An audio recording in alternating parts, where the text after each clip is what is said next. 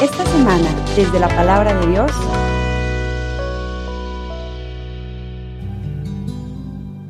En aquel tiempo, Jesús dijo a sus discípulos esta parábola: el reino de los cielos es semejante a un propietario que, al amanecer, salió a contratar trabajadores para su viña.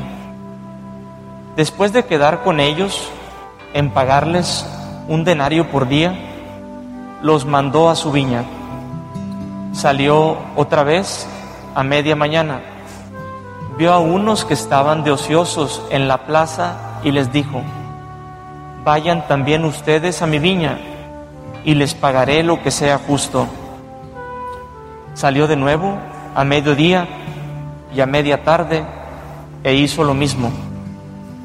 Por último, salió también al caer la tarde y encontró todavía otros que estaban en la plaza y les dijo: ¿por qué han estado aquí todo el día sin trabajar?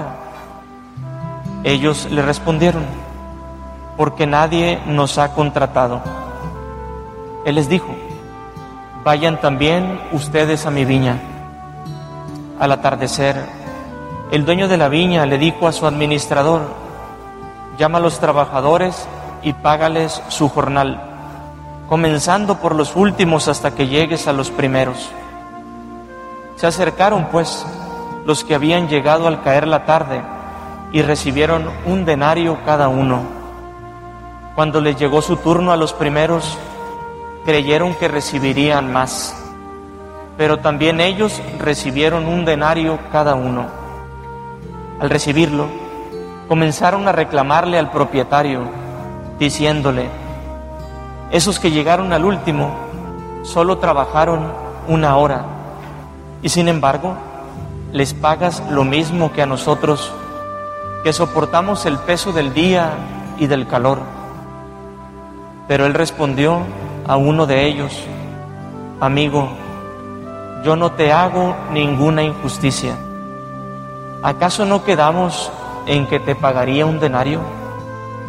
Toma pues lo tuyo y vete. Yo quiero darle al que llegó al último lo mismo que a ti. ¿Qué no puedo hacer con lo mío lo que yo quiero? ¿O vas a tenerme rencor porque yo soy bueno? De igual manera, los últimos serán los primeros y los primeros los últimos. Palabra del Señor.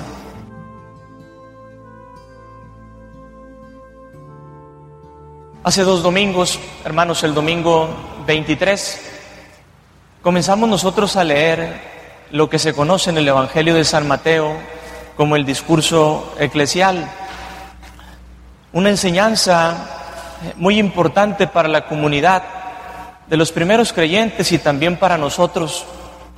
Después del anuncio de la pasión que Jesús da a sus discípulos, Él tuvo una preocupación muy específica, la de enseñarles a esa comunidad de creyentes que se estaba formando en torno a Él, cómo tenían que vivir, cómo tenían que ser sus relaciones, cómo tenían que valorar las distintas realidades en el mundo. Nosotros, hace 2 domingos, escuchamos una enseñanza muy importante. Recordarán que vimos el tema de la corrección fraterna. Allí, hermanos, nosotros veíamos cómo la comunidad de creyentes tiene que saber corregir con amor y tiene que dejarse corregir también por los otros. Yo reflexionaba en aquel domingo cómo para todos nosotros es muy fácil juzgar, criticar, pero muy difícil hacer una corrección fraterna. La primera, hermanos, es sencilla porque uno prácticamente escupe lo primero que le viene a la mente. El primer pensamiento, el primer sentimiento, lo hace muchas veces con dureza. Y el que corrige fraternalmente, ese no está viendo lo que se suscita en su corazón como un coraje, como un sentimiento por lo que el otro hizo, sino que está viendo en el amor y el deseo de que el otro verdaderamente corrija su conducta y se acerque a Jesús. Algunos decía yo a la comunidad, algunos podemos tener la boca muy ocupada en la crítica, muy ocupada en el juicio. Si pusieran unas olimpiadas de esto, sabrá Dios cuántos quedaríamos empatados en el juicio, en la crítica. La comunidad de creyentes, el Señor deja muy claro, no puede ser así. Tiene que ser una comunidad que sabe corregir en el amor.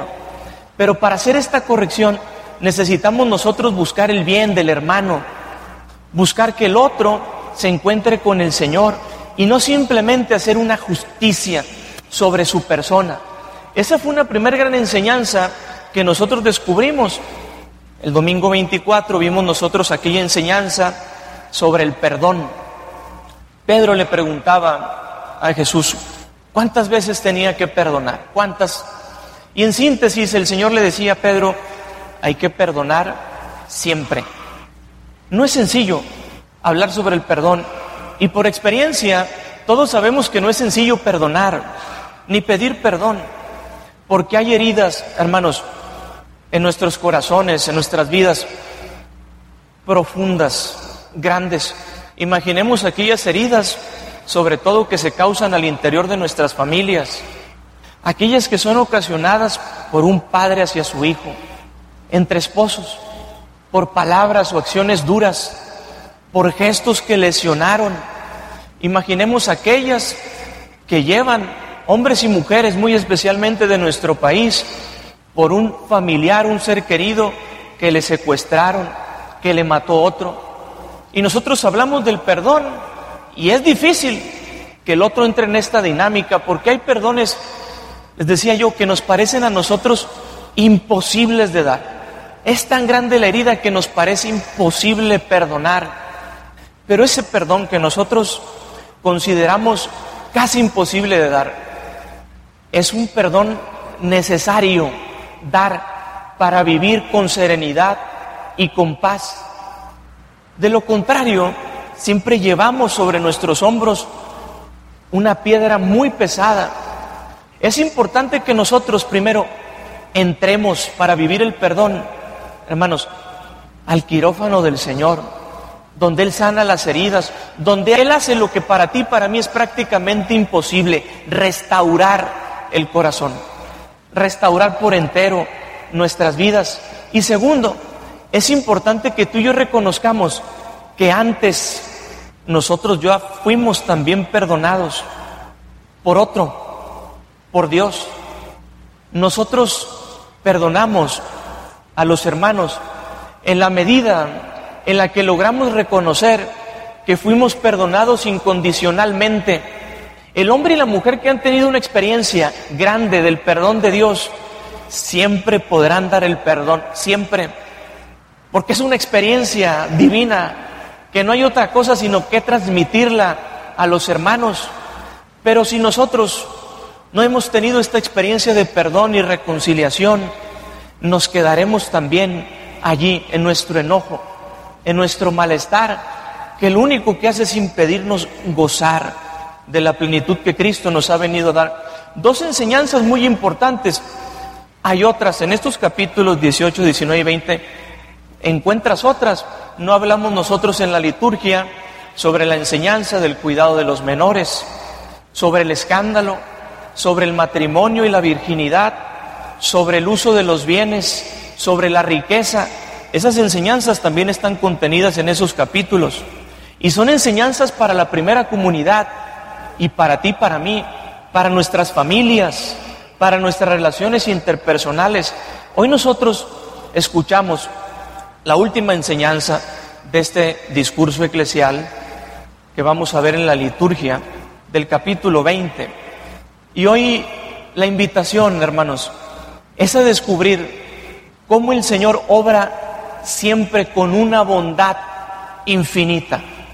Todo cuanto tenemos, todo cuanto nosotros somos, es gracias a la bondad que Dios ha derramado en nosotros de una manera incondicional.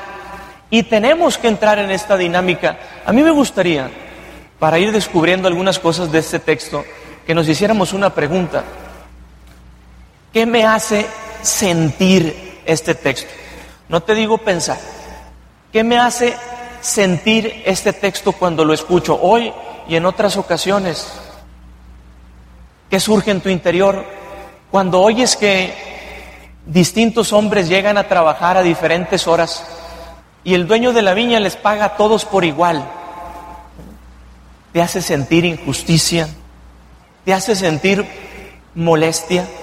¿Te enojas? ¿Cómo que este hombre les pagó a todos por igual? Imagínate, uno llegó a trabajar a las 6 de la mañana, otro llegó a trabajar a las 9, otro llegó a trabajar a las 12. Los últimos llegaron a trabajar a las 5 de la tarde y trabajaron nada más una hora. Y el dueño de la viña les pagó a todos por igual. ¿Qué te hace sentir este texto? ¿Te enojas como ese hombre que le reclamó porque les pagó lo mismo y no recibieron más? ¿Te molestas cuando ves la bondad del dueño de la viña o te alegras? Hay dos, pienso yo, dos polos. ¿Dónde estamos nosotros posicionados? ¿O reaccionamos con molestia porque creemos merecer algo? ¿Porque creemos ser mejores? ¿Porque creemos haber dado más y merecer todo del dueño de la viña? ¿O nos alegramos porque nos ubicamos en el lugar de aquellos que se saben últimos, en el lugar de aquellos que se saben muy poco merecedores y sin embargo han recibido abundantemente del dueño de la viña? ¿En dónde estás parado? ¿Cuál es tu sentir? Porque esto que brota en nuestros corazones nos hace a nosotros reconocer en dónde estoy ubicado, primero, en mi relación con Dios y segundo, en mi relación con los hermanos.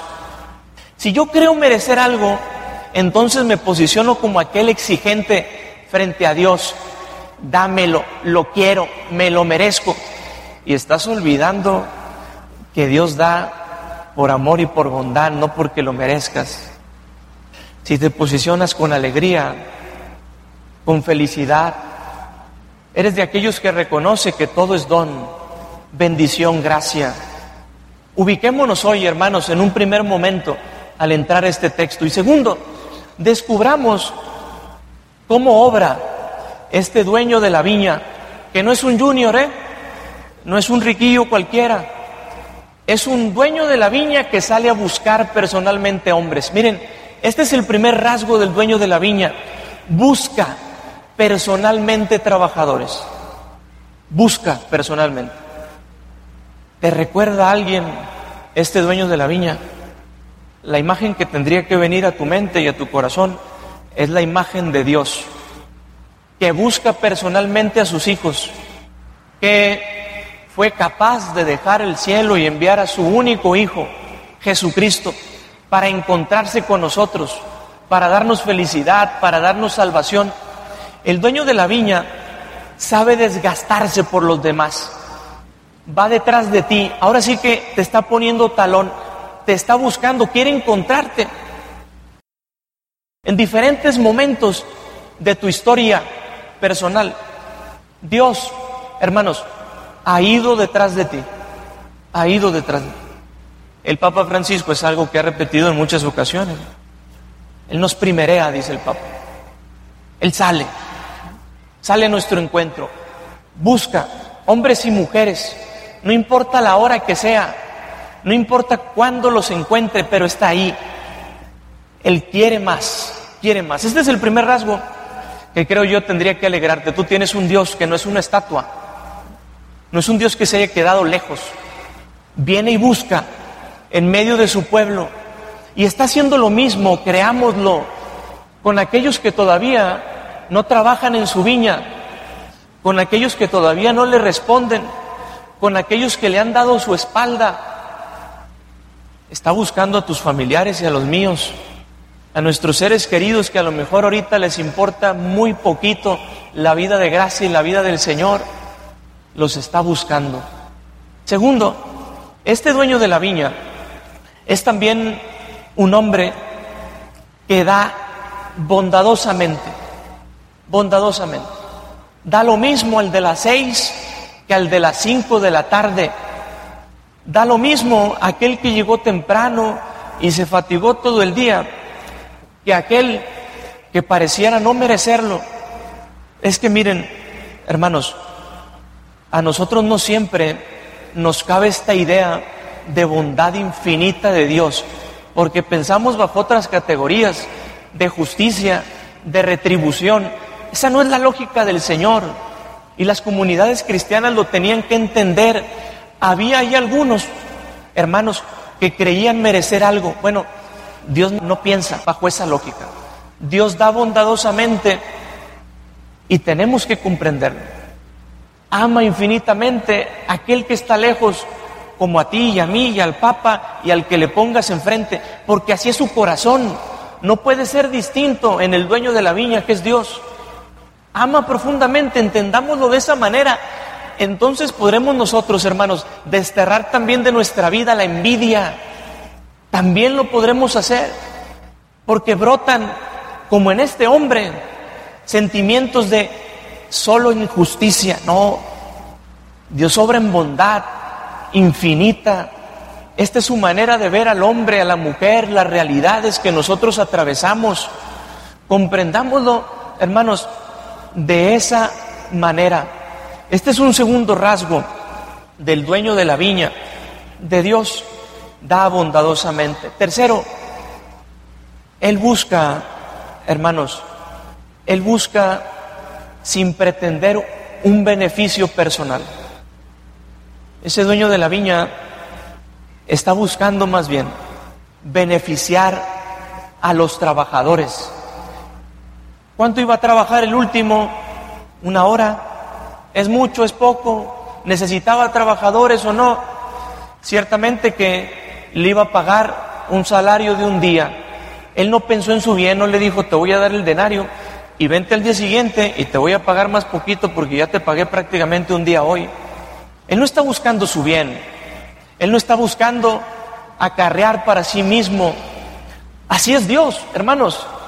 Dios no se beneficia, lo decimos incluso en la liturgia con nuestra alabanza. No se beneficia, Él sigue siendo Dios. Él más bien quiere darse, entregarse por completo. Eso nos muestra el dueño de la viña. Él no se beneficia, sino que está viendo tu necesidad. Él sabe que esos hombres que están allí sin trabajar, por ociosos, porque nadie los contrató o por cualquier otra razón, están necesitados. Tienen una familia que alimentar, tienen hambre y les da trabajo. Esto hace Dios. Cuando nosotros no lo merecemos, hermanos, estando aún lejos del Señor, estando aún lejos, Él vino por ti y por mí. No nos llamó por chulos, nos llamó porque nos ama, por su bondad infinita.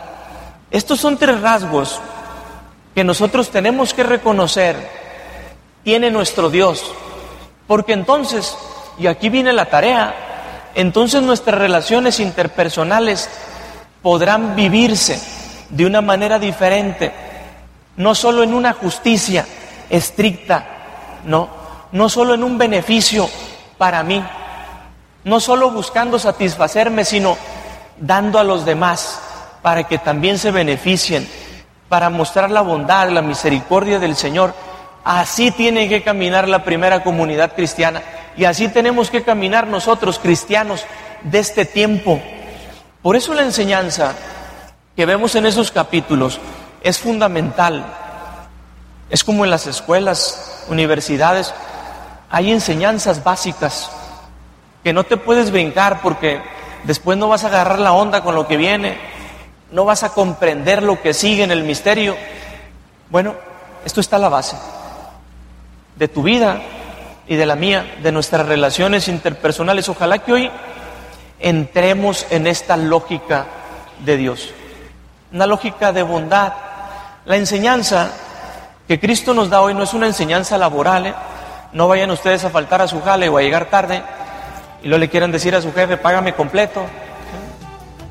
Es una enseñanza, hermanos, que tiene que ver con nuestras relaciones interpersonales, con el cómo establecemos nuestras vidas con los demás, con los criterios para obrar, que es lo que a nosotros nos mueve.